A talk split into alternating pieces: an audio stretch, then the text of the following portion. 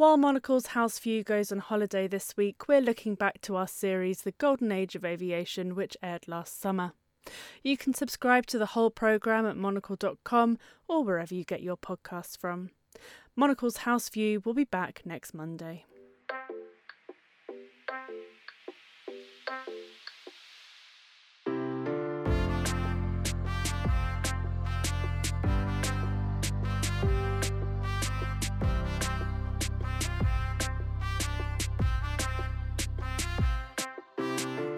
You are listening to the golden age of aviation with Breitling, chronicling and celebrating all that was best about commercial airline travel during the 1950s, 60s, and 70s. This was an era powered by the advances of the jet age, then later inspired by the advent of supersonic travel that saw civil aviation soar to new heights of efficiency, luxury, and romance. This programme tells all those stories, from technological developments and engineering innovators to those fearless individuals in boardrooms and cockpits who literally and metaphorically defined a new era of travel, and those storied brands that embodied the very essence of the Golden Age. We'll hear from the people who know the history, the personalities, and the legends better than anyone else. We'll bring you unprecedented access as we meet those that flew and were flown, visit the airframe makers who helped to make the globe smaller, and sit down to talk with the designers and marketers that sold the world the dream. This is the golden age of aviation with Breitling, and I'm Chloe Potter.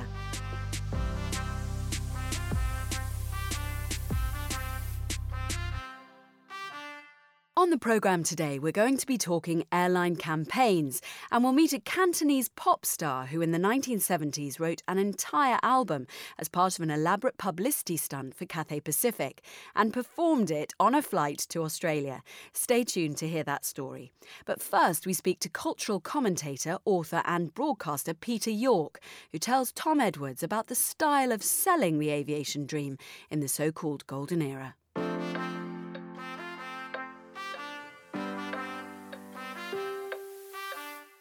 Well, Peter, why don't we just start off with a sort of general point? And you've sort of alluded to this and been explicit about it, in fact, already before we started the recording. What were the drivers at the start of this sort of golden age? Obviously, post war, there were all kinds of advances the start of the jet age. But in terms of airlines and travel by air, what was shaping that? Very different, I guess, depending on where in the world you were, perhaps?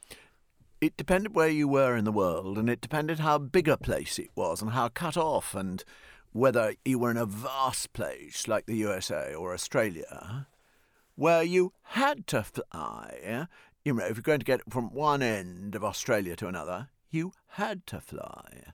Ditto in America, so internal flights were big business early on, and they introduced lots of people, including commuting businessmen. Remember, business flyers as well as holiday flyers or other kinds of flyers.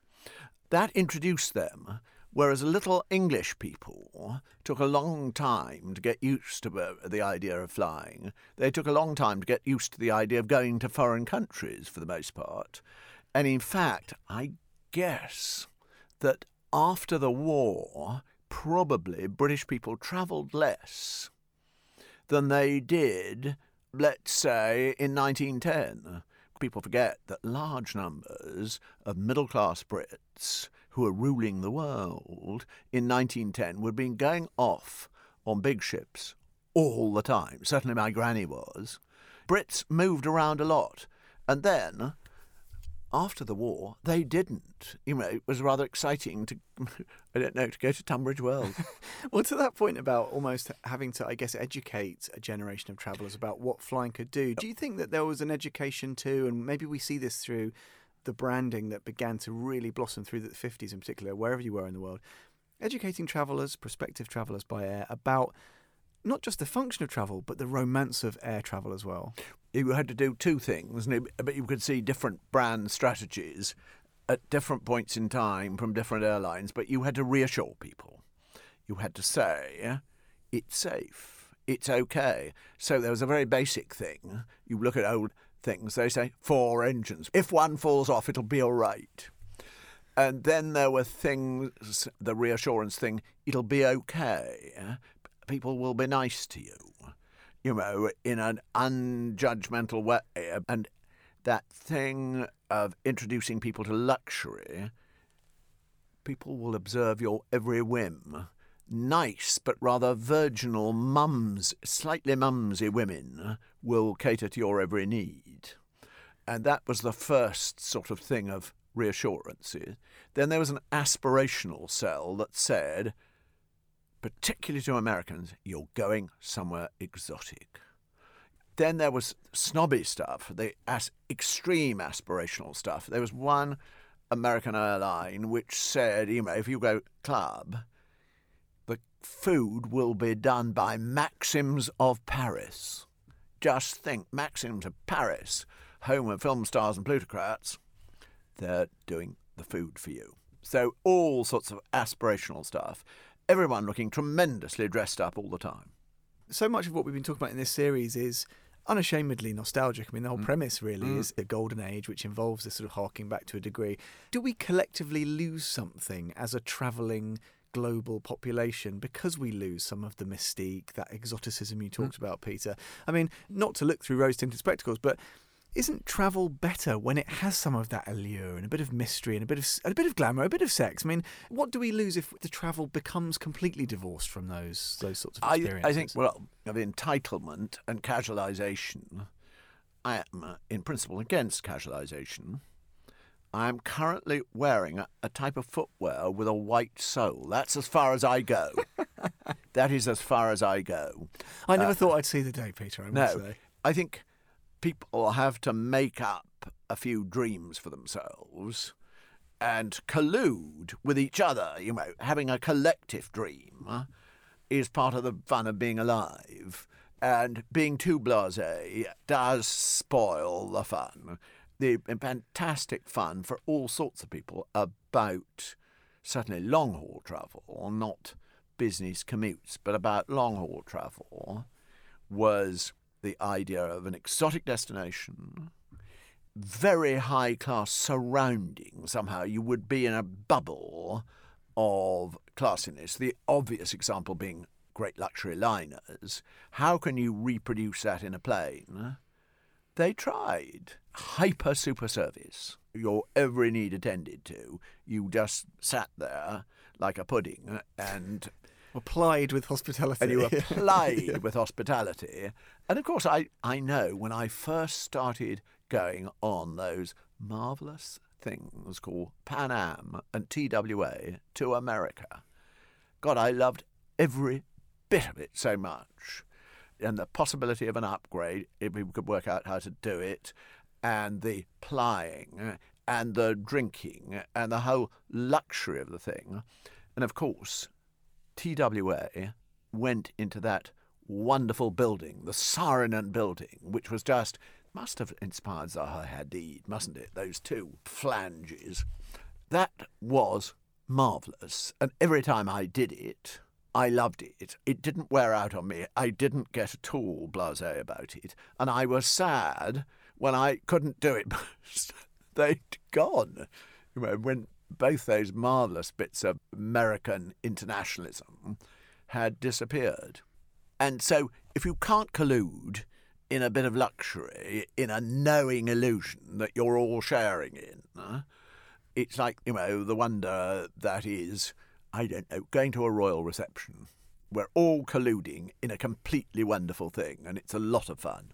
Well, Peter, let's do a slightly vainglorious and perhaps Go on, an- yes, an a bit almost, of an- uh, an almost like. pointless Yes. exercise. Then, what No, would no. be the sort of the Peter York fantasy composition then of an airline? What would be the branding? What would be the era? Maybe the aircraft. Certainly the destination. I mean, you talk with such warmth and fondness about the Saarinen uh, facility in New York, of course. Would that be it? Would it be somewhere else? Would it be an exotic destination? If you could sort of make a little amalgam, what might it look like? Well, I'm very sorry that I never went on Concorde and now I can't. That's a misery. I can remember in my business that my business partner would have to say to us, the other two business partners, I'm going to have to get to New York very quickly and I'm thinking of going Concorde. Is that all right by you? Because it, it meant he was spending more money. So we tease him and say, oh, no, I don't think we can do it. But all right, go, go on. But I never did. However, you know, the glory of speed compared with a luxury brand in wide bodied 747s, I think I'd prefer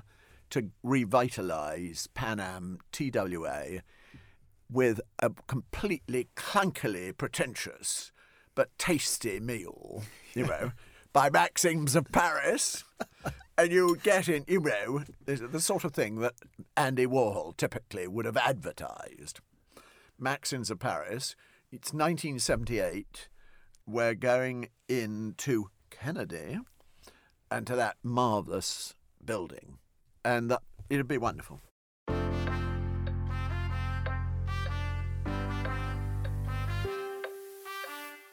Plenty of publicity stunts are implemented by airlines to lure passengers on board.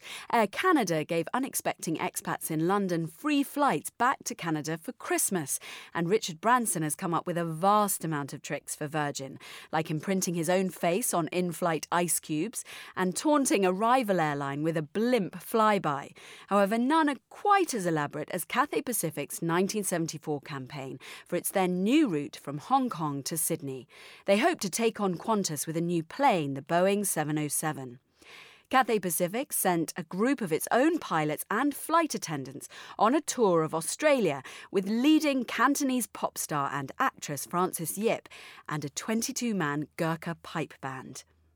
Frances Yip recorded a Cathay Pacific branded album called Discovery with a title track about flying with the airline and other songs portraying destinations on the network.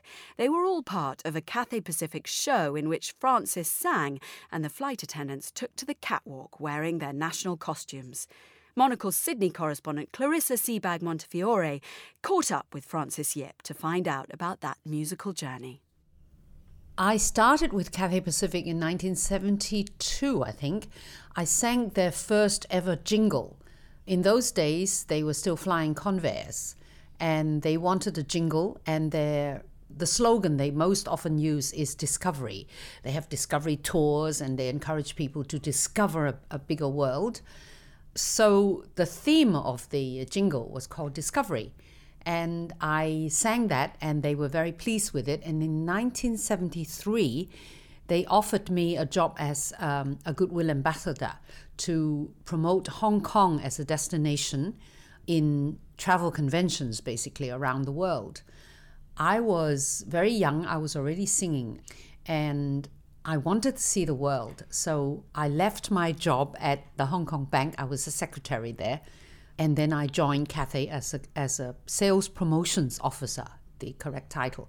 But what I used to do was to go around in all the travel conventions and sing on Hong Kong nights, go on the radio to talk about Hong Kong, go on television to talk about Hong Kong, and basically introduce Hong Kong as a travel destination to people all around the world.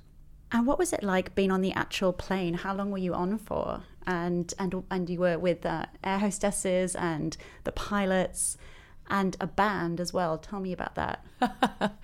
well, actually, um, when I was with Cathay, I knew most of the stewardesses because when I joined them, they were not a very very huge company as they are now and it was wonderful. It was there's a great group and family teamwork feeling. One of the things that we used to do with Cathay was to hold a big promotion about Hong Kong with the Hong Kong Police Band. And they were perfect Chinese faces, but they play bagpipes and, you know, they're basically uh, formed like the Gurkhas. Um, they play bagpipes, they play drums, and it's a marching band. So it's a little bit unusual to have a singer singing with them. And we've been to so many places. It started in 74. The first tour we did was to Sydney when they launched the Sydney service. And we did a six city tour in Australia. That was also my first trip to Sydney. And we had the stewardesses and we had the, um, the police band with us. I was able to break out of Hong Kong with them and work all over the world. On the this tour with the police band, the Gurkha, the 22 man Gurkha pipe band. The flight attendants took part in fashion shows wearing their national costumes. Can you just paint a scene for us about what that was like? Basically, we would have a party in each of the major cities we go to, and it would be a Hong Kong theme. And then early in the evening, uh, before the guests would sit down, the pipe and drum band would come in. And it's actually very impressive because you've got, you know, 40 odd people doing bagpipes and trumpets and, you know, coming in, ah, these Scottish tunes, you know, Loch Lomond and all sorts of, you'll take the high road and I'll take the low road, you know, and marching in and you get the attention. And then the stewardesses would be in all their national costumes and then I, I also act as a bit of an MC and I would invite them onto the stage to greet everybody in their national language and, and talk a little bit about their costume. And I remember one of the Japanese stewardesses is wonderful. She's got a wicked sense of humor. And I said to her, I said, Oh, this is a wonderful costume. Is it true that it takes a long time to put a kimono on properly? And she said, Oh, yes, sometimes it could take as long as 30 to 40 minutes to get it all right, you know, complete with the hair. So I said, Oh, then it must be very troublesome to take it off. And she said, Oh, depends on who I'm taking it off for. I thought that was a wonderful answer. and everybody enjoyed it. Kowloon, Kowloon, Hong Kong. We like Hong Kong. That's a place for you. One of the first projects I was given to do when I joined Cathay, they asked me if I could record a collection of songs taken from each of the country the airline was servicing. And I said yes very boldly without really understanding you know how much was involved in the work. Then started the long track of writing to all the countries to each manager in each port to say, make a suggestion of what should be recorded. Then I also had to travel to each place to negotiate with some of the writers if they were still alive. If it was the copyright was in public domain, then that was all right. Some of them are nursery rhymes and I can remember going into the studio. This is I joined Cathay in April April 1st, 1973, and we were in the studio by July and it was ready by uh, by October. And they were so delighted with it. They said, "Right, we want to release this in EMI Asia." For me, this record introduced me to Asia. I sold more albums in Thailand than the Carpenters at the same time because they've never had a foreigner who recorded a Thai song with a Western angle of the music. The song that I chose from Thailand is called Bua Khao, which means a white lotus. And it's a song that many people from different generations would know it. It's supposedly written by Prince. It's also a bit like a nursery rhyme. And it describes a lotus growing out of the mud and how beautiful it is and clean and precious.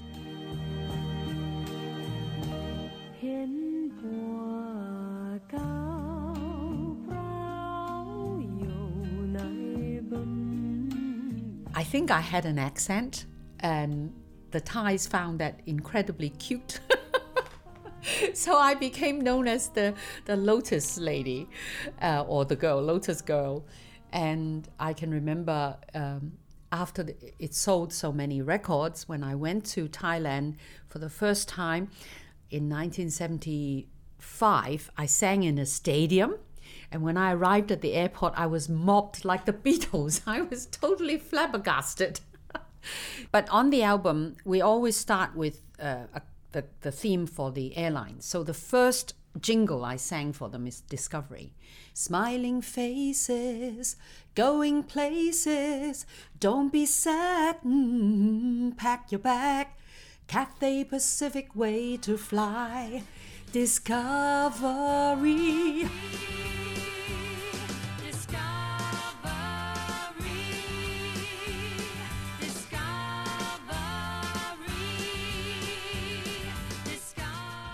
And that's on Discovery One, which was recorded in 1973. And then we have a song from Korea, Japan, Taiwan. Taiwan, we sang in uh, Mandarin, and the Philippines, Malaysia, and Indonesia is the same language, it's the Bahasa. And then from Hong Kong, we chose Kowloon Hong Kong, which is a very catchy little ditty that everybody knows how to sing. I'm sure you've heard of it. Kowloon, Kowloon Hong Kong, we like Hong Kong. That's a place for you. It's very cute. Do you think this trip worked for Cathay? Did it did it put Cathay Pacific on the map? Well, um, for many years, whenever I sang anywhere, if I'm doing a big concert, Cathay Pacific would be a sponsor because they need to fly me in either from Hong Kong or from wherever. And they would come in as a sponsor either with a ticket or uh, some sort of advertising sponsorship. So my identity with Cathay has always been quite firm, and I don't think I have been represented. I, I don't think I've ever represented any other airline. In fact, I'm going to have a concert in June in Sydney on the 23rd of June at the Star um, Event Center. And the Cathay Pacific is a sponsor. so my identity with them and my loyalty with them has always been uh, very strong. Smiling faces, going places.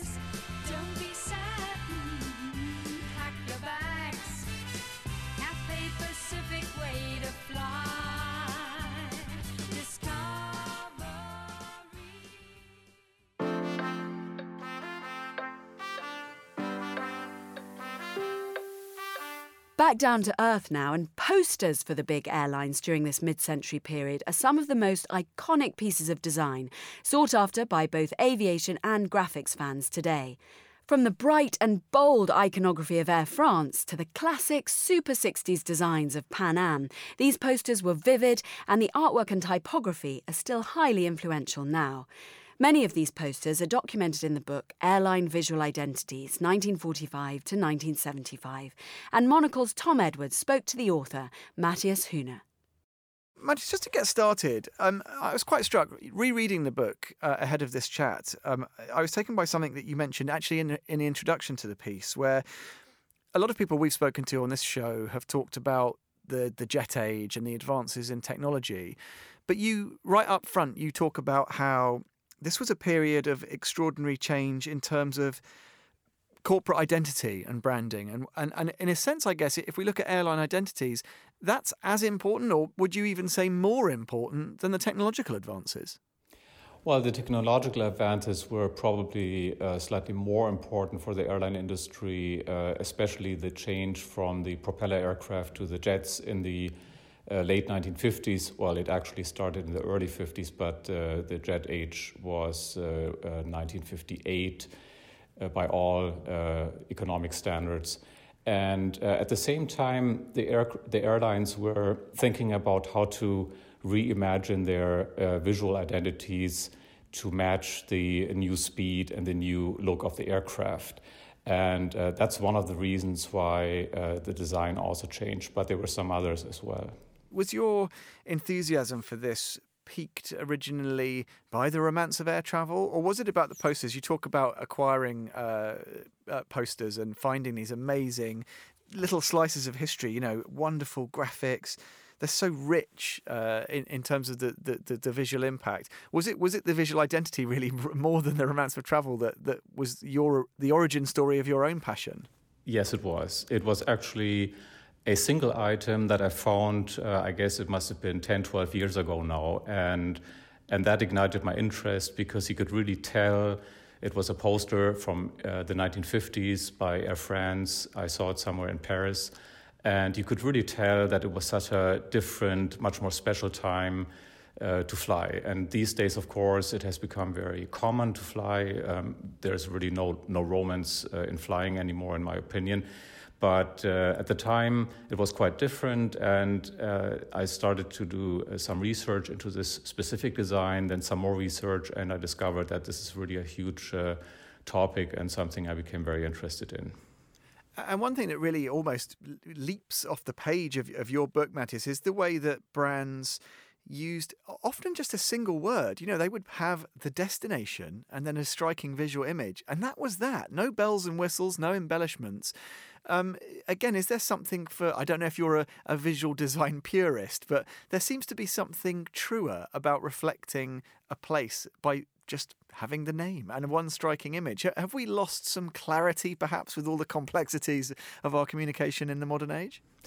Um, possibly we have, but uh, your specific example, of course, uh, is very true. There were some outstanding and very uh, reduced designs, and uh, they're just stunning to look at today. But they were in part the result of regulation, of course. the airline industry at the time did not compete about prices as it does today. It was mostly regulated in terms of prices and destinations.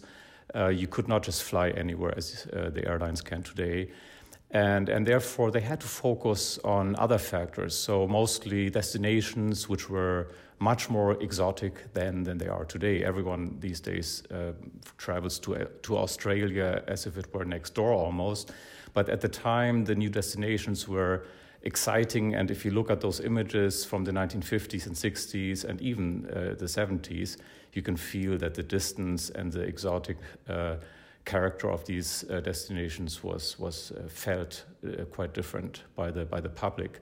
But then, of course, in the late 70s, with uh, deregulation, um, the advertising and the focus become all about uh, price and only the least expensive aircraft um, carrier, um, uh, sorry, um, um, airline was able to compete successfully. And what what prospects do you think there are to to return to this sort of uh, clarity? I mean, I sense from what you say about deregulation, the market as it is now, the complexities of message people are trying to communicate. We'll maybe never again have images like like this in, in terms of corporate branding and identities. Is this a time I don't know. Is it, is it is it gone forever? I suppose I'm asking. I'm afraid so. I'm afraid that um, those times are gone for a number of reasons. Uh, one is the deregulation of the industry. Uh, the other is, of course, the different methods of advertising. Now everything is online, and it's much more difficult to do something reflective uh, online. The posters and the other um, items in my in my book are printed items, and some of them are quite large scale. They were advertising them in, in magazines, but also in travel agencies. All of that infrastructure has become much smaller, and it's mostly online these days. So. Um, I, I, suppose um, that part of the industry is probably gone forever, I'm afraid. Uh, well, well, given then that strikes a slightly sort of nostalgic tone, Matthias. What about? I'll, I'll set you a different challenge. What if you were able to go back uh, to any part of this period? You know, your your your book is kind of post-war through to the mid seventies, and, and, take a flight on one of these. You know, would it be a Braniff Airways flight in the fifties out of Chicago?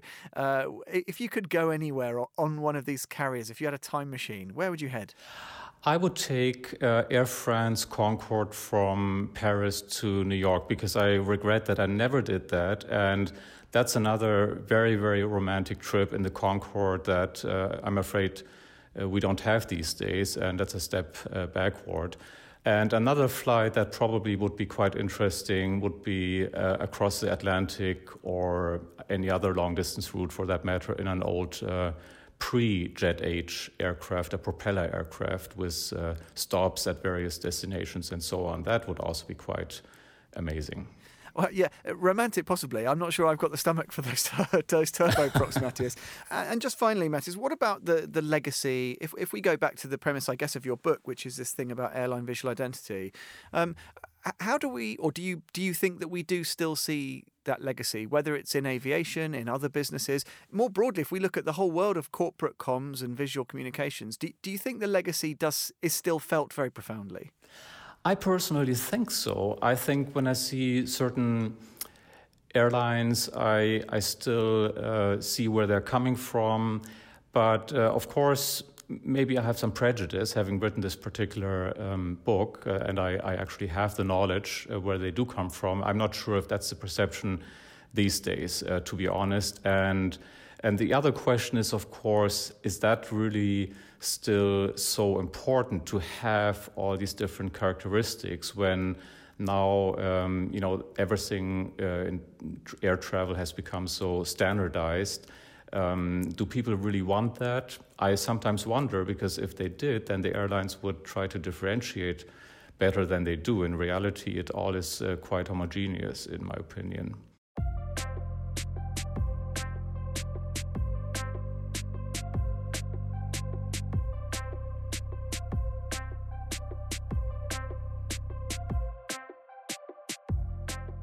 That brings us to the end of this episode of the Golden Age of Aviation with Breitling. To find out more about the programme, you can head to monocle.com or subscribe on iTunes, SoundCloud, and all your other favourite audio sources. This programme was produced by Holly Fisher, and I'm Chloe Potter. Thanks too to Tom Edwards. Join us again in two weeks' time, but until then, wherever you are and wherever you're headed next, bon voyage.